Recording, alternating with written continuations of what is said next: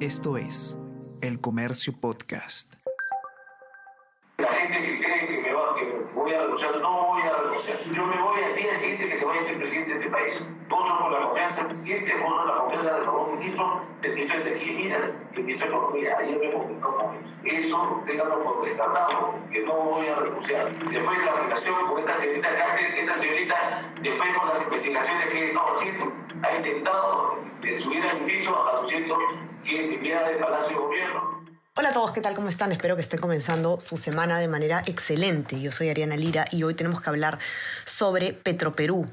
¿Por qué? Eh, luego de que eh, finalmente presentara su renuncia el gerente general de esta empresa em, estatal, eh, quedan muchos pendientes por resolver. Entre lo más importante, mejorar la calificación crediticia que bajó eh, bajo la gestión de Chávez y también asegurar capital de trabajo. La empresa no se encuentra en este momento en eh, su mejor momento. Vamos a hablar sobre todo esto y más a continuación.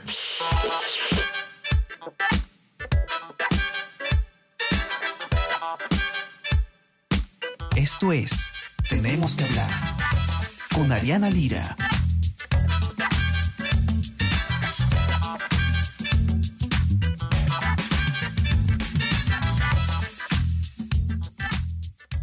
Finalmente, luego de eh, una serie grande de cuestionamientos en contra del señor Hugo Chávez, gerente general de Petroperú, se acordarán las polémicas que ha estado protagonizando, finalmente se le pidió su renuncia desde Palacio de Gobierno. Hasta el Ministerio de Economía había mostrado preocupación por la gestión del señor Chávez y de una manera rápida, como lo dice la nota al respecto, porque no es usual que Pedro Castillo tome acciones... Eh, eh, de manera oportuna, se le pidió pues finalmente que dé un paso al costado, pero eh, la cosa no es tan sencilla, no se solucionan todos los problemas en Petroperú porque el estado en el que se encuentra esta empresa es eh, preocupante. En economía, los periodistas Juan Saldarriaga, Nicolás Castillo y Carlos Hurtado Mendoza han escrito un informe con toda la información sobre los retos que debe enfrentar Petroperú. Y Juan Saldarriaga, que está acá con nosotros, nos va a contar todo al respecto. ¿Qué tal, Juan? ¿Cómo estás? Bienvenido. Hola Ariana, gracias por la invitación aquí. Eh, bueno, dispuesto para responder todas tus preguntas. Juan, cuéntanos un poco, em, vamos a poner en contexto rápidamente a, los que nos están acompañando en este momento.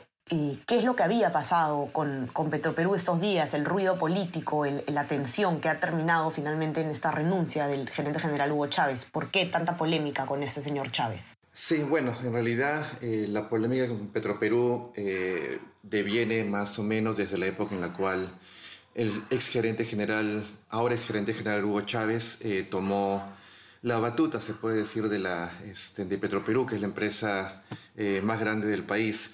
Y, y, ahí empiezan las, las cosas extrañas, porque generalmente en Petroperú, eh, los que tienen siempre la voz cantante y los que dirigen la empresa siempre han sido los presidentes. Esta es la primera vez que un gerente general toma el control de la empresa, eh, eh, define políticas y, digamos, dirige la empresa.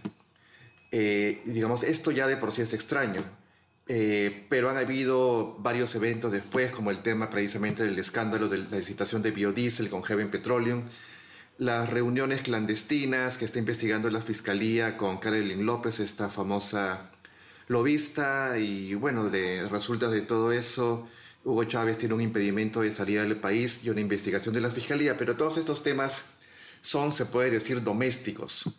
Eh, no ha sido hasta inicios de este mes cuando Pricewaterhouse, que es una de los cuatro o cinco auditoras más grandes del mundo, se niega auditar los estados financieros de Petroperú, que este problema que hasta ese momento era doméstico se vuelve internacional, porque obviamente Price eh, tiene alcance en todo el mundo.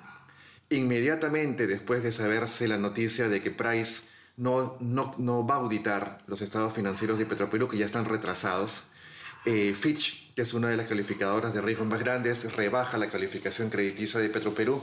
Ya a los pocos días Standard Poor's hace lo mismo.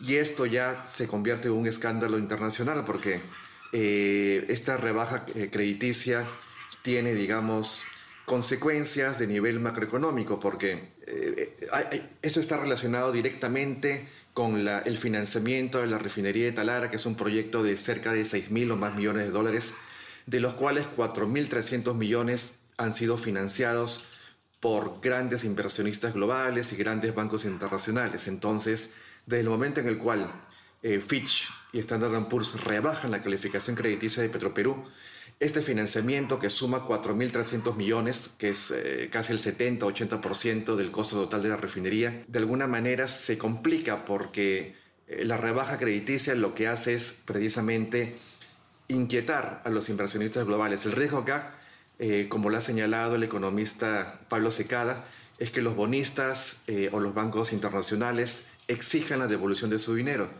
Si ocurre eso, obviamente el gobierno no tendría de dónde hacerlo, porque con la rebaja crediticia de Petroperú y también eh, en, días pasados el, país también ha tenido una rebaja crediticia en la descalificación, se, hace difícil para, para, Petroperú, para el Estado, levantar más dinero. Ese va a ser, digamos, el, gran reto, eh, o uno de los grandes retos que, enfrenta la empresa en ese momento. Eh, sí, lo que ha dicho Standard Poor's es que esta rebaja en la calificación de Petroperú está condicionada a que Petroperú eh, consiga auditar sus estados financieros antes de abril, mayo o junio de este año. Entonces todavía Petroperú tiene una chance con la nueva gerencia, porque mañana precisamente tras la renuncia de Hugo Chávez se va a reunir el directorio de Petroperú para elegir un nuevo gerente, tiene la oportunidad con la nueva gerencia de lograr auditar los estados financieros, porque precisamente eh, eh, la, la vuelta, digamos, o la subida crediticia en la calificación de Petroperú está condicionada precisamente a la presentación de esos estados. Entonces lo que tiene que hacer Petroperú ahora es abocarse a eso.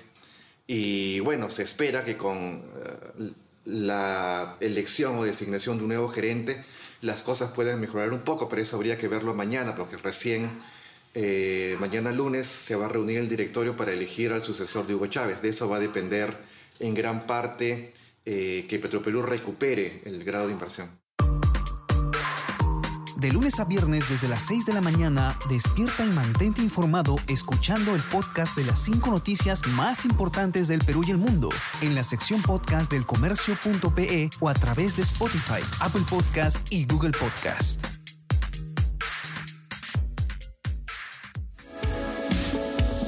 Suscríbete gratis con un solo clic a todos los newsletters de El Comercio y recibe cada día las noticias más importantes en tu correo electrónico.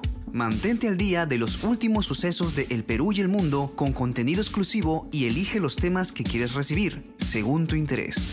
Encuentra una gran variedad de opciones en elcomercio.pe slash newsletters. Ahora, Juan, otro, otro obstáculo o otro problema por resolver urgente es el tema del capital de trabajo, como lo explicas en el informe.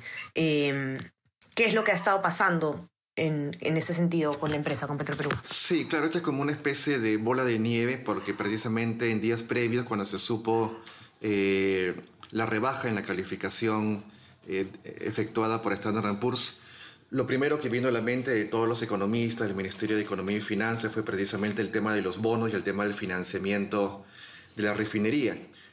Pero esto es, digamos, lo que sucede con el financiamiento de largo plazo, con, eh, se puede decir, los eh, componentes macroeconómicos. Obviamente esto tiene su reflejo en el país. Precisamente a los pocos días de ocurrir la rebaja de la calificación, conversé con algunos expertos en hidrocarburos y me comentaban que había mucho nerviosismo en el país, ya no fuera, sino dentro del país, porque muchos proveedores tenían miedo de perder eh, su dinero, tener problemas con los contratos firmados con Petroperú, porque muchos eh, de los contratos firmados aquí en el, en el, país por Petroperú con sus proveedores, de alguna manera, digamos que Petroperú ya ha presentado como aval su calificación crediticia. Si la calificación crediticia baja, el aval también de alguna manera se deteriora. Entonces, lo que ha ocurrido o lo que ha estado ocurriendo es que eh, precisamente muchos de los proveedores han estado poniéndose nerviosos y los bancos también, por lo que me comentan, el viernes hubo un evento de este tipo, al parecer, eh, por información precisamente proporcionada de dentro de la empresa, eh, Petroperú se había quedado eh, no, sabemos si momentáneamente o por cuánto tiempo sin capital de trabajo para honrar eh, sus responsabilidades con ciertos proveedores, entre ellos la SUNAT, aduanas, y se entendería que algunas empresas de combustibles, porque Petroperú, su función importante ahora en el país es precisamente abastecer de combustibles al Perú.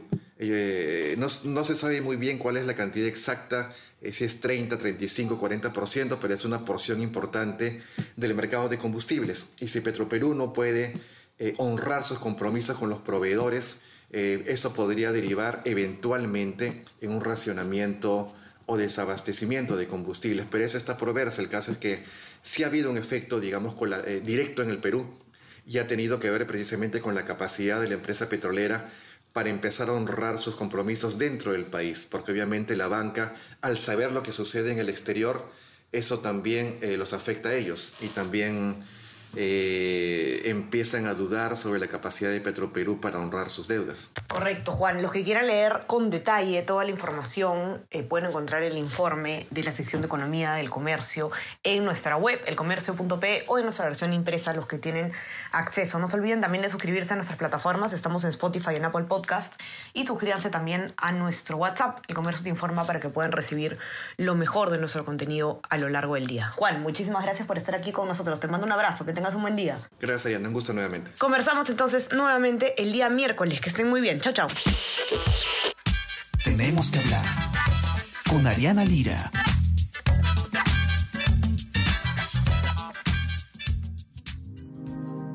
El Comercio Podcast.